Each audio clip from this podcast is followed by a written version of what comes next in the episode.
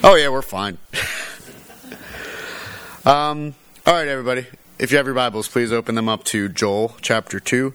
If you do not have your Bible, then it will be behind me on the screen. Hopefully. All right, it should be. It'll be fun. I trust you. Um, so Joel chapter two, starting with verse one. Blow a trumpet in Zion. Sound an alarm on my holy mountain. Let all the inhabitants of the land tremble. For the day of the Lord is coming, and it is near. A day of darkness and gloom, a day of clouds and thick darkness. Like blackness, there is spread upon the mountains a great and powerful people, like their like their like has never been before, nor will be again after them, through the years of all generations. Fire devours before them, and behind them a flame burns. The land is like the Garden of Eden before them, but behind them a desolate wilderness, and nothing escapes them. Their appearance is like the appearance of horses, and like war horses they run. As with the rumbling of chariots, they leap on the top of mountains, like the crackling of a flame of fire, devouring the stubble, like a powerful army drawn up for battle. Before them, peoples are in anguish. All faces grow pale. Like warriors, they charge. Like soldiers, they scale the wall. They march each on his way. They do not swerve from their paths. They do not jostle one another. Each marches in his path. They burst through the weapons and are not halted. They leap upon the city. They run upon the walls. They climb up into the houses. They enter through the windows like a thief. The earth quakes before them. The heavens tremble. The sun and the moon are darkened, and the stars withdraw their shining. The Lord utters his voice before his army, for his camp is exceedingly great. He who executes his word is powerful, for the day of the Lord is great and very awesome. Who can endure it? May God bless the reading of his word. Um, so today, we're. You want to. How are you doing, Mike? I'm um, right ahead of you. Oh, good. Okay, you're good. Good. Okay, keep it right there. Um, so today we're going to we're going to be talking a little bit about the day of the Lord, and um, with that, Amos is drawing two kind of distinct, or not Amos, Joel. Joel, thanks. He think he, he thinks he has power today. I guess I gave it to him.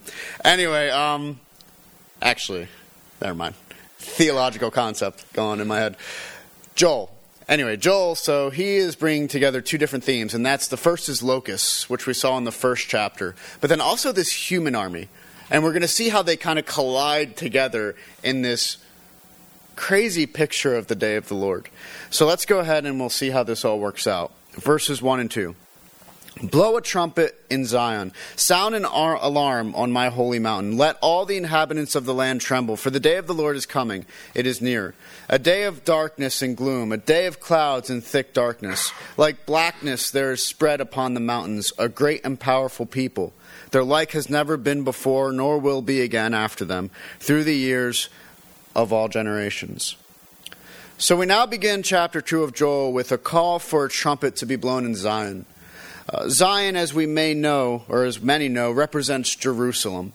And this is further established by the alarm being established on my holy mountain, which represents the Temple Mount in Jerusalem.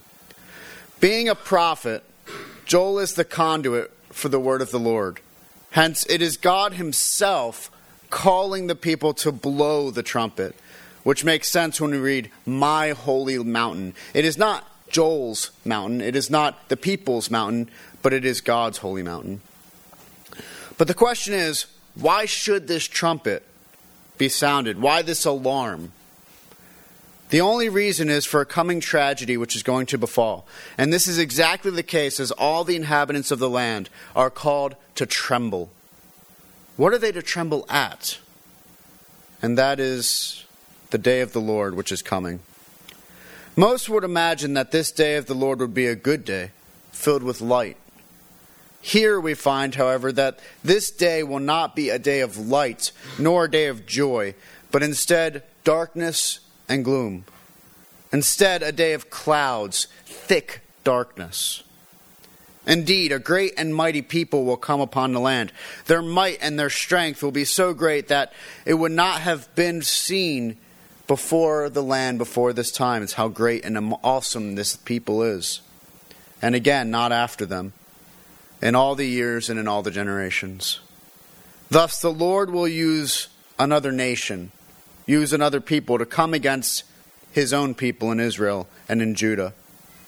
And it is this and more that the people should heed the warnings of the prophet.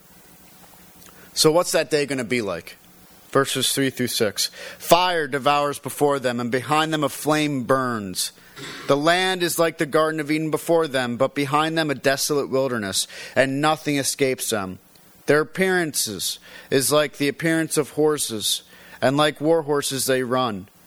As with the rumbling of chariots, they leap on the tops of mountains like the crackling of a flame of fire devouring the stubble, like a powerful army drawn up for battle. Before them, peoples are in anguish, all faces grow pale. The language that Joel uses changes to discuss exactly what will befall when this great enemy comes against the land. It will be as a great fire that comes upon it. It does not necessarily mean a literal fire as it seems more metaphorical to describe the great destruction which is going to take place. In fact, the land before is like the Garden of Eden. It's beautiful, it's wonderful. However, afterwards, it's a desolate wilderness. Such a devastation from from an enemy would be catastrophic, as nothing would be able to escape such a wrath. The description of horses is reminiscent of the locust plague. As elsewhere during that time period, horses were a way of describing locusts. We see this in Egypt um, and a few other places during the time period that Joel was written. In fact, much of this can go hand in hand, as we said earlier, with the idea of a locust plague. Though it seems very likely Joel is using the concept of locusts that he previously saw as a way to describe the enemy at hand, or the enemy which is to come.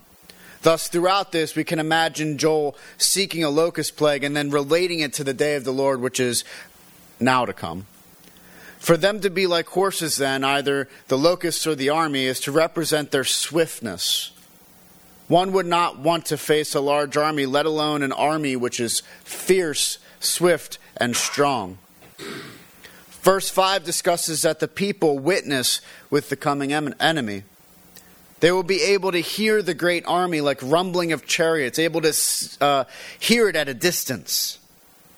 Um, the enemy, being described in a similar fashion to a locust plague, is able to be seen coming toward the city. It should not surprise anyone what would happen when the people behold this great army before them. Indeed, the people, they're in anguish, and their faces, they're pale. They know that they cannot withstand such an enemy as this. And because of this, they recognize their plight, even their doom, when they experience the great army which is before them. Now, verses 7 through 9. Like warriors, they charge. Like soldiers, they scale the wall. They march each on his way. They do not swerve from their paths. They do not jostle one another. Each marches in his path. They burst through the weapons and are not halted. They leap upon the city. They run upon the walls. They climb up into the houses. They enter through the windows like a thief. At this point, we see how the army and the locust analogies further comes together. They are like warriors in verse 7, and yet they are like a human army in which they move in the way that they are. Thus, it further shows us the continued combination of a human army mixed with a locust plague. In this sense, then, they do charge, and like an enemy army, they scale the wall. They are seeking to break into the city. They are not only strong and swift, but they are also organized. Such an organization of such a force is great and will cause nothing but destruction for the people. They do not swerve, but continue on in their way just as they are commanded to do. And because of their strength, their speed, and their organization, weapons have little effect against them. The arrows, they rain down upon them, but it does not halt their progress. The spear is lifted, but still they continue on. Like a great fire unable to be extinguished, so the army continues forward without being slowed. They break into the city itself, and in doing so, they take the walls, they take the housetops, and even the houses themselves. From a locust perspective, it is reminiscent of the locust plague in Egypt during the Exodus, when the locusts were invading the houses.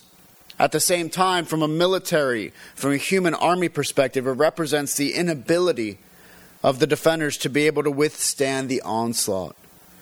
The enemy is victorious, rushing into the city, causing destruction and devastation in their wake. Now, verse 10. The earth quakes before them, the heavens tremble, the sun and the moon are darkened, and the stars withdraw their shining. Verse 10 begins to describe something which the previous verses have not truly discussed. Yes, we can imagine how a locust swarm or an enemy could be depicted in the previous verses, and even in this verse, which begins with the idea of the earth quaking before the enemy. However, this is as far as the purely normal description of an enemy army goes, as at this point it goes one further. It describes how the heavens tremble. Even the sun and moon are darkened. Scholars note that sun and light often represent blessing within the law. Now, however, they are taken away. They no longer receive such light because of the invading force. Not only this, but the stars withdraw their shining. Indeed, the greatness of the foe is unbearable before the people. With it, we are left wondering how can such an enemy army or even locusts be so great? We can imagine perhaps locusts covering the sky, but even this kind of language is so strong to describe what is happening. So, how can this all be? Verse 11 The Lord utters his voice before his army, for his camp is exceedingly great. He who executes his word is powerful, for the day of the Lord is great and very awesome. Who can endure it? Finally, we come to what we first learned at the beginning of the chapter. This is not an ordinary army. Instead, this is the Lord's army. He has brought it forward and he will use it to destroy. He utters his voice before it, thus leading it further along as it causes its destruction. It is his army which is so great. It is he who executes his word in power, which is a word against the people. Ultimately, all of this has been a declaration of the day of the Lord. This is not just an enemy army coming upon the people of God, but it is God Himself who has raised this army against His people. It is not as though the army has formed simply to cause destruction and chaos. Instead, it is the will of God that this should occur. Against the might of the Lord, all that is left to ask for the prophet is who can endure it? Such a question is rhetorical when we consider the strength, the swiftness, and the organization of the great host. For it is brought forth by God Himself on His day. Thus, the question is not who can withstand the army, but who can withstand the judgment of God? And the answer is none. The main point of these verses are to describe the devastation which occurs on the day of the Lord.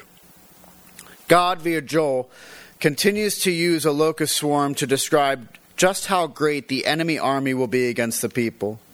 The end conclusion we see the might of the God is so great that they are unable to withstand it. In fact, Joel just even asks, Who can endure it? The answer is only those who are of God can withstand the wrath of God. Nothing else, then, apart from God, can withstand his judgment. Alrighty, application points. The day of the Lord. Um, this chapter, as we see, is mainly focused on the day of the Lord. And because of this, it seems prudent to discuss it in full. So instead of a few short points, um, we will have one large point which focuses on different aspects of the day of the Lord.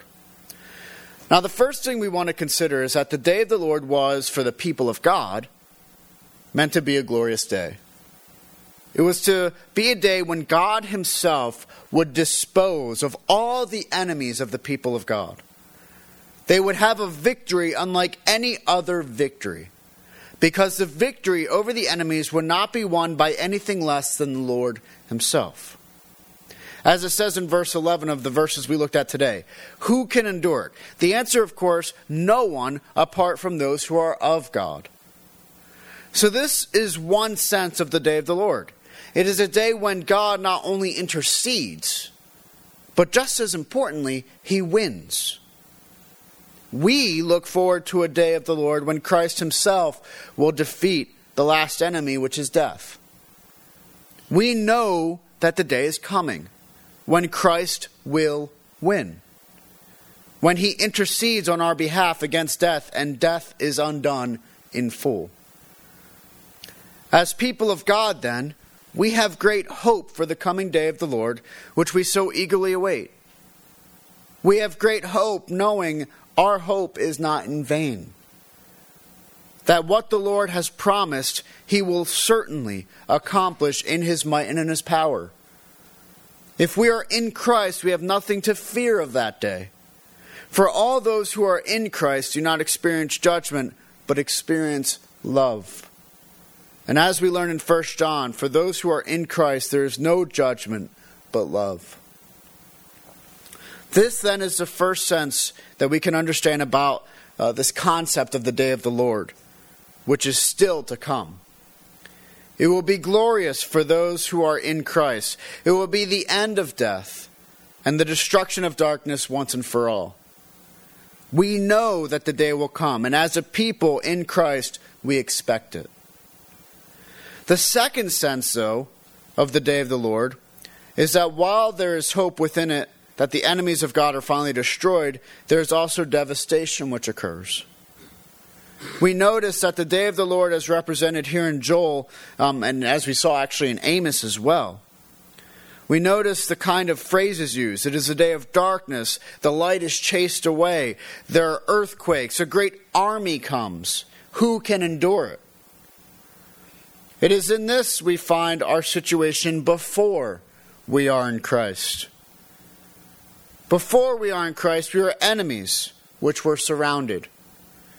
We were not the ones who did the surrounding. Instead, the armies of God were marching against us. The judgment which was to befall, the judgment which none could endure, which would cause all of us to faint, was approaching. In this sense, all humanity can be seen as those in Jerusalem being surrounded. They were the ones who experienced the judgment of God, and there will be no less of us because, like the people of Israel and Judah of old, all have sinned, and apart from Christ, there is no redemption to be found. Again, this is the state of all people apart from the grace of God through Christ. And the wrath and the judgment of God is great, it is fierce, and it is mighty. What are we to do for those who are surrounded? For in this time we live amongst them. We may not be citizens of the city of destruction, as Bunyan calls it in Pilgrim's Progress, but we are certainly inhabitants while we have breath and before the return of Jesus Christ.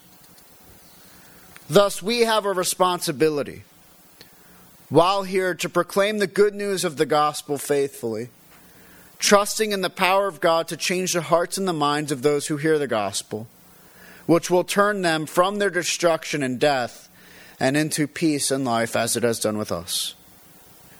But we know this already. We know that God's judgment is coming. We know it is a day of darkness rather than light, and we know that those who are not in Christ will face the devastation which their sin has brought upon their heads. So, what is a final aspect of the day of the Lord?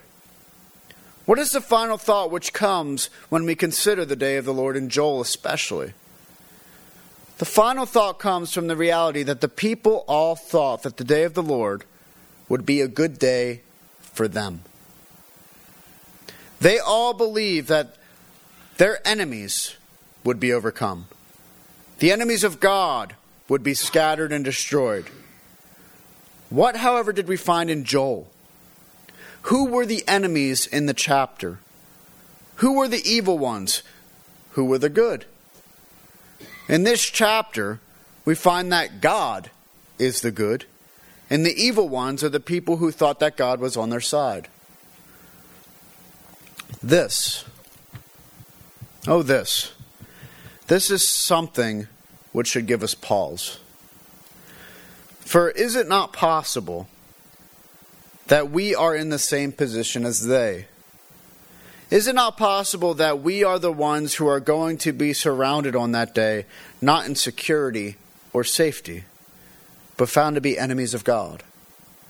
Is it possible that we too believe that we will find salvation, but really will only find destruction on that day?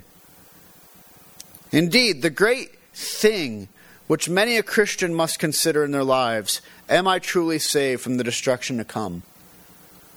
Unfortunately, there are many individuals who do not examine themselves very closely. There are many who are deceived into thinking that they are safe in their lives, but will find that they were never really safe at all. There are many who even claim Christ as Lord who will face the judgment of God.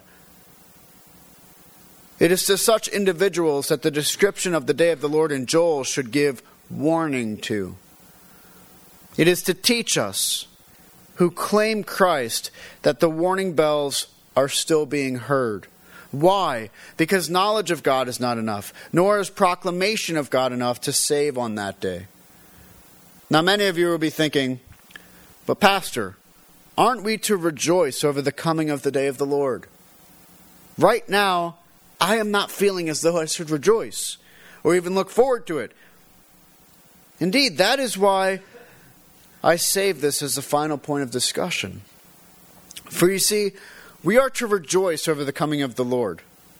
Likewise, we have a responsibility to warn others of the day of the Lord. However, that does not mean that we should become lax ourselves. We are not to cease our strivings, nor are we to cease from examining ourselves to make sure that we are right with God, that we are still in the faith.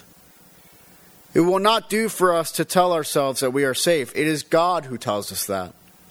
And He tells us when we do examine our lives, when we seek out His will for us, which is to live in repentance and faith.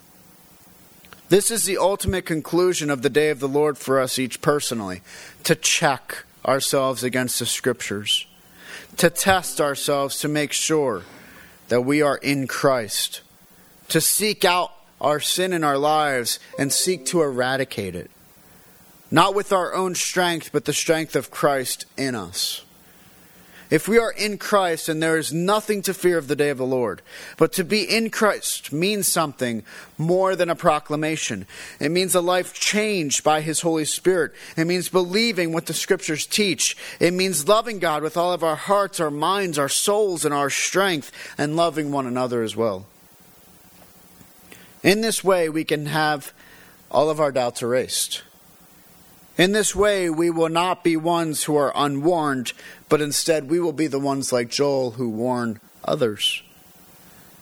We become like Joel, who proclaims to the people the judgment which is to come. We are called to be this in the world to show the transformation of the gospel, to ring the warning bell loudly through our different means, showing how the gospel destroys the works of the devil and darkness, so that we can glorify God in this life in all ways, from the way we handle our businesses to our relationships to all the above. So when we hear about the day of the Lord, and we reflect on how the people of Judah and the people of Israel faced that day, and how every nation has faced their own day of the Lord, and how there will come one final day of the Lord. We continue ever forward in the gospel of grace, standing firm on the gospel, knowing it will save us on that day. The day of the Lord will be a great day, a day of might, but also a day of darkness. Let us anxiously await for that day But let us also not forget to examine ourselves, lest we fall into the trap of thinking we are safe when in truth we are in great danger. And that, of course, leads to the gospel. Um, he's getting There there. was a warning message that came up on the computer. Oh, it's okay. Alert, I was lost You're good, Mike. multiple times. At the end of this, we're going to give Mike a hand. Um, the gospel. Thank you, Mike. Good. we love you, Mike. But no, the gospel. Um, and this is a point we come across every week. It's a point that is the final point that we could come to in any sermon that we do. Because the gospel connects everything together. The gospel is what makes it so that the Old Testament and the New Testament are joined. The gospel is what makes um, all of our lives make sense, really. It makes sense with the gospel and how we consider the destruction of the day of the Lord which is to come, but also how that day of the Lord can fill people with hope rather than fear. And so, with the gospel, though, when we consider the worldview and we consider how it affects everything in our lives, we consider it from the beginning because that's where God began. Because without God, there is no beginning. And that starts with the origin story. And how the gospel begins with our origins, that it is God Himself, not some random chance, not just um, time plus matter plus chance, but God, a design. He's the great designer. And that's how our origins begin. The question of where did all this begin? How did this all begin? It all begins with Genesis 1, where we learn in the beginning God. And so, because of that, God created all this universe for His glory. He created all the things that we see. We go out into the nighttime sky and we look up at the stars and the galaxies and the heavens, and they all just rain down and sing to us the glory of God. And they sing, Holy, Holy, Holy, in their own right. And then we consider the fact our own bodies and how we are made. How each of us is able to reason, able to love, able to um, able to communicate, able to have dreams, able to be different, have personality. When you really think about it, where would that come from? Where do we get this? Well, it comes from God. Because God Himself is all of these things. He has all these attributes. And we are created in His image.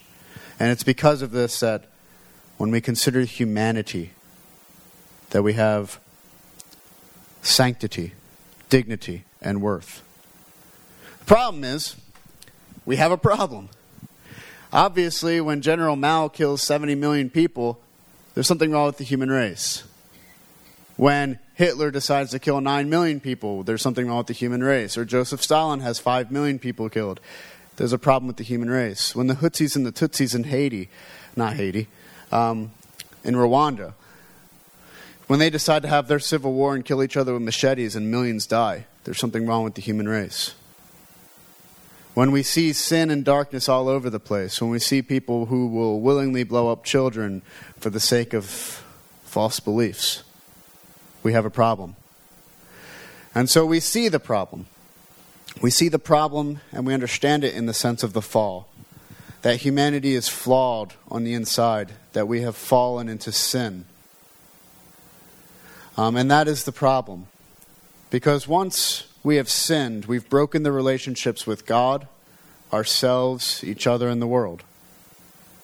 And because of that, we continue to sin and we continue to sin and we continue to sin.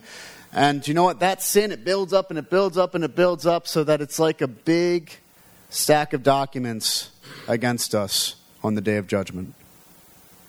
And so when the persecutor comes out and he says, Look at this stack of sin against you. And you have in your corner nothing. Because everything that you've touched is tainted by sin. We have a problem. And for all of the human aspects, for all of the destruction which comes from um, these terrible monsters in our human race, the simple truth is, is that we are also monsters ourselves in sin. And we're deserving of judgment. And that's what happened to the world sin. So the question is, what can we do about it? Well, we're already standing before God who's going to judge us, so we can't do anything. And that's where we as Christians have an answer that no other religion has.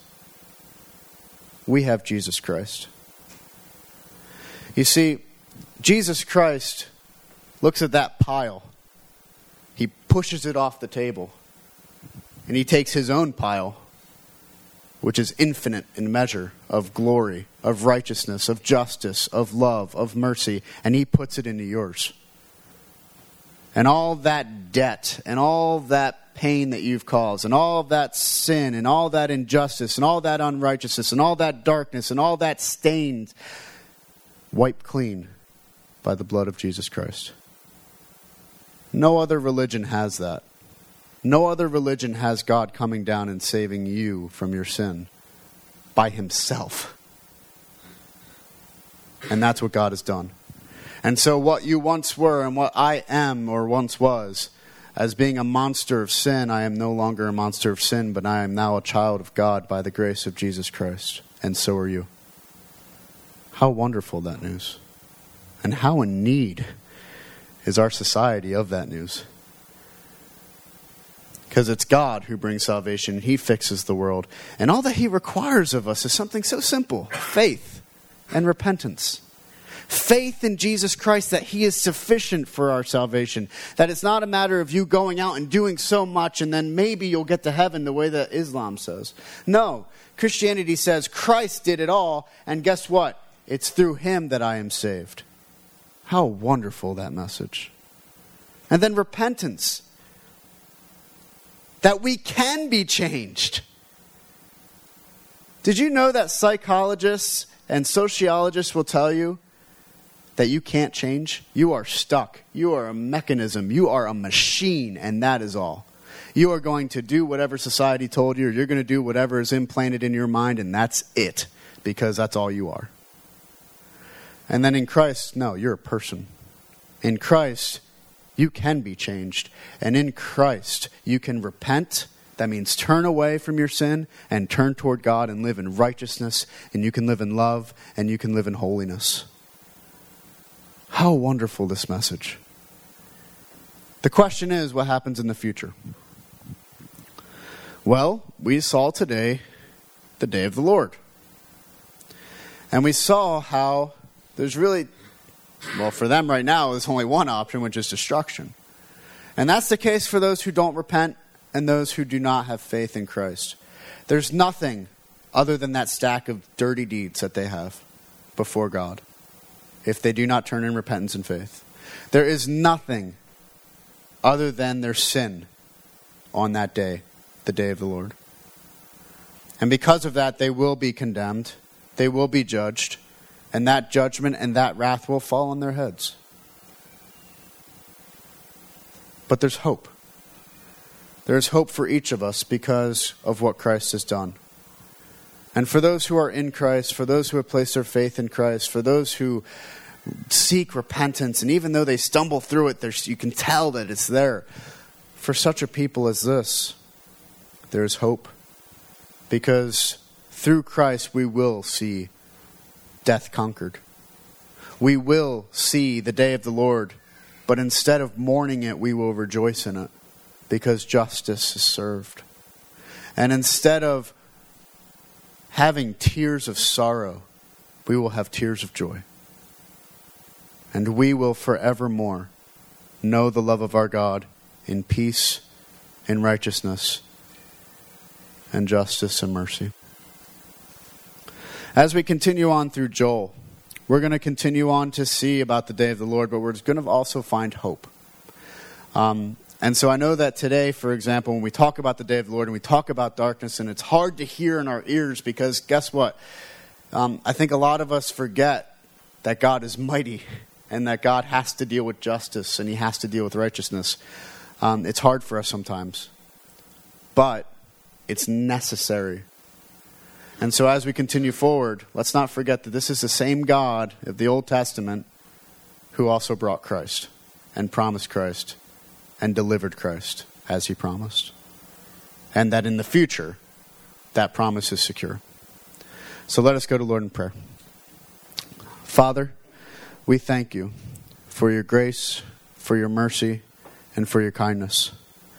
We thank you for the coming day of the Lord, which in some part of us may make us ache and tremble, but in another part, we recognize and we rejoice that the Lord, you, Lord, you're going to fix it all.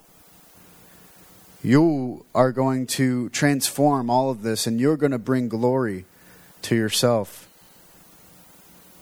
And so, Lord, we ask for wisdom and we ask for discernment and we ask you to continue leading us forward in your grace, knowing that you will lead us in that day and knowing that you will save us in that day, not because of what we've done, but because of what Jesus Christ has done. And so, Lord, we ask for you to keep on reminding us of Christ and that we would remember the gospel of Jesus even when we read through the judgment times, knowing that the judgment which was placed on our hearts, on our heads, was taken by your Son, Jesus Christ, if we have faith in him and we repent of our sins. We thank you, Lord, for all that you have done. And Lord, we thank you for all that you will do. In the name of your Son, Jesus Christ. Amen. At this time, we will sing Rock of Ages, and I'm going to help Mike get it up real quick.